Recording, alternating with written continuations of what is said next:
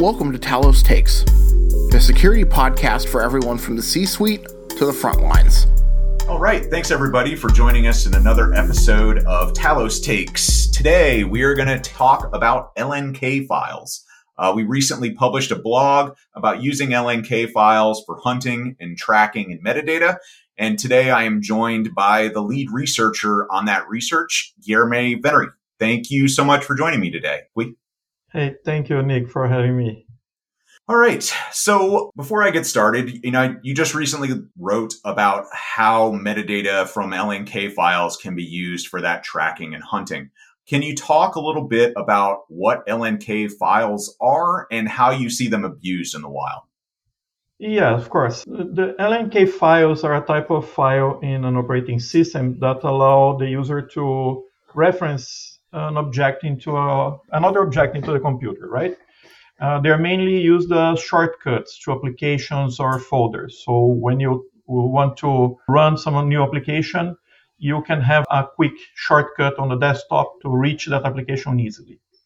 And they can also contain parameters to execute this application. So, for example, if you have a PowerShell, you can have a link to a PowerShell binary that executes a script that you want.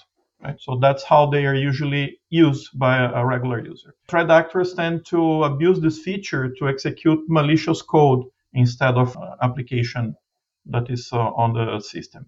So they can execute PowerShell script or a VB script or even command uh, prompt tools that will allow them to download and execute next stage of their attack, right? Another yeah. feature of the, the link files is that they can have a specific icon too. And that uh, allows mm-hmm. the threat actors to disguise the, the link files as something else, like a PDF icon that is actually executing PowerShell. Oh, okay. That that makes perfect sense. Uh, one of the things that you talk a lot about is the ways that you can track actors via the metadata in these LNK files. Can you talk a little bit about what type of data is available in the metadata? Yes. so when uh, we create shortcut on the on the system, uh, the operating system adds some information about the machine where this file was created. So it tells, for example, what user created the shortcut, where the shortcut was on the on the file system when it was created what was the storage drive where this file was created so it's easy to for the operating system to know when this file is moved so it can link back to the same file again so this type of information we can use to correlate to a specific machine and identify what was the machine where this file was created allowing us to connect this to a specific threat actor Okay, very interesting. Now, one of the things I noticed is the volume of files that you analyzed for this was pretty large. Um, and I don't think that adversaries would be manually creating all these files. So, how are all these malicious LNK files being created? Yeah, that's true. That's usually not easy to create huge volume of these files manually. Link files are usually used in the past by malware like uh, file infectors and uh, worms to spread to different devices or to uh, network devices, right? So this was created, uh, th- th- these were created automatically by the malware when they were infecting the machine. Now that uh, attackers are using this as an initial infection before the link files actually get to the victim, they need to create this on their own machines. So they started to using tools, like they, they developed tools to create, uh, to automate the creation of these files so they can add parameters or icons automatically to these uh, link files and create hundreds of them to distribute on their campaigns. Okay, that makes perfect sense. Now, I noticed that the usage of LNK files seemed to just explode or skyrocket in 2022. Can you talk a little bit about why we're seeing that? Yeah, this this explosion in 2022 seems to match the changes that Microsoft introduced in Office macros. Uh, the usage of Office macros was very popular among threat actors in the past, but uh, Microsoft decided to start blocking uh, macros in documents downloaded from internet, which was the main vector of infection before, right? So once Microsoft introduced this change, the threat actors decided to look for something else, another way to, to infect uh, machines without depending on this Office feature, right? So mm-hmm. link files were easy choice because they allow you to execute whatever you, you want, basically any application, any script or code that you want. They are small and they're easy to create and you can add them to different type of containers. For example, it's very common to find ISO fi- images or zip files with links inside. And when the user open one of these files, they see the link with a specific icon for example, PDF, and they think that this is a PDF that was inside a zip and just open it and execute the malware. So they were an easy choice for the threat actors to, to change from the macros. Yeah, that makes perfect sense. Um, you do spend a good chunk of time in the blog talking about how you can leverage this for things like actor tracking. Can you talk a little bit about what you found when you were doing that research?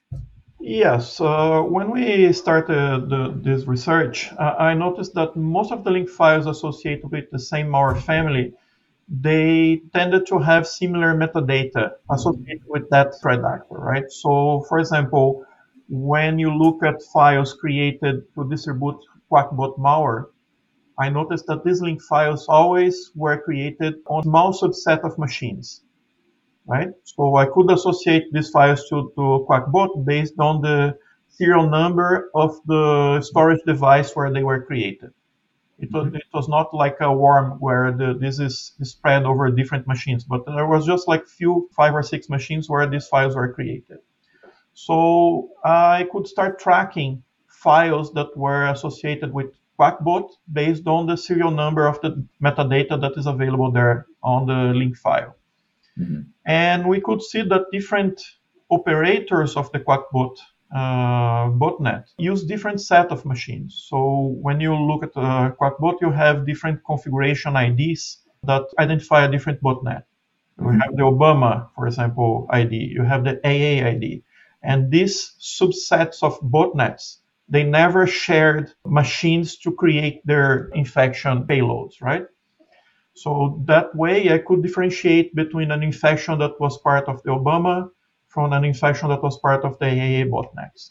Mm-hmm. Another interesting finding is that in some cases, the same machine that was used to create link files for the Obama botnet was used to create link files connected to another malware, Bumblebee in this case.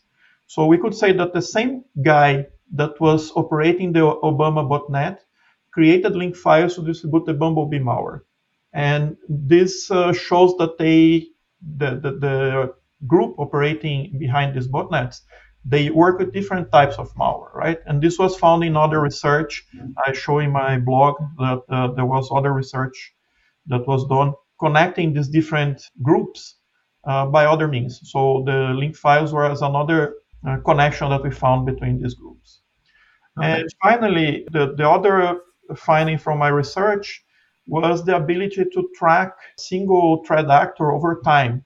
So in one of our uh, recent blogs about Gamaredon, for example, we found some link files and we noticed that most of these link files were created on the same machine. When you look at this serial number for this machine over time, we noticed that the same machine was used in campaigns in 2017, 2019, 2020, so the same guy that created the campaign, the recent campaign, created the malware for the, the previous campaigns in, in, in previous years. So we could track then over time and see that this is the same person that is doing this. Wow, that's one long-lived virtual machine or system, anyway. yes. so, um, you know, based on this, there's a lot of malicious LNK files out there. What are some things that defenders can do to either hunt or to be protected from these types of files? Well, uh, link files by definition are something that shouldn't be leaving the local machine or the local network in case of a network device, right? So anytime that you see one of these link files in a place where they shouldn't be, like an email, an attachment to an email, you need to block them. That's the the the low hanging fruit there. You can just block any attachment that contains a link file inside a zip or a link file inside an ISO image and that should kill most of these initial access methods that they use. In some cases, it's not easy to identify them. For example, Qakbot uses password protection for their zip files. Mm-hmm. So you need to ensure that your defensive tools like AVs and uh, EDR tools are properly configured and being monitored. And that should give you an idea of what suspicious activity uh, is happening. For example, MSHTA running from Outlook process is not something that is common. So you need to investigate that, and that will probably give you an identification of some malicious activity coming from from that MSHTA. Okay, that makes perfect sense. All right. Well, before we uh, we close up today, is there anything else you want to make sure folks are aware of related to the research or LNK files generally? Yeah, I just want to remind people that this change in the threat actor behavior that we noticed last year just show how fast they can adapt to changes, right? Microsoft announced the change it, the changes in macros, and they immediately changed it to something else. So you need to make sure that your protections are in place and you need to keep an eye for these opportunities of identifying more information about the threat actors. We show in our uh, blog that by monitoring these metadata in this type of files, you can identify and track them much easier than it would be if you didn't have this knowledge, right? So just keep an eye on this so we can keep ahead of the game. All right. Well, great stuff. Thanks again for joining us today, Gui. And uh, thanks y'all for joining us for another episode of Talos Takes. Uh, we'll talk to you again later about another threat that's top of mind for us. Thanks a lot. Thank you, Nick. Thank you, everyone.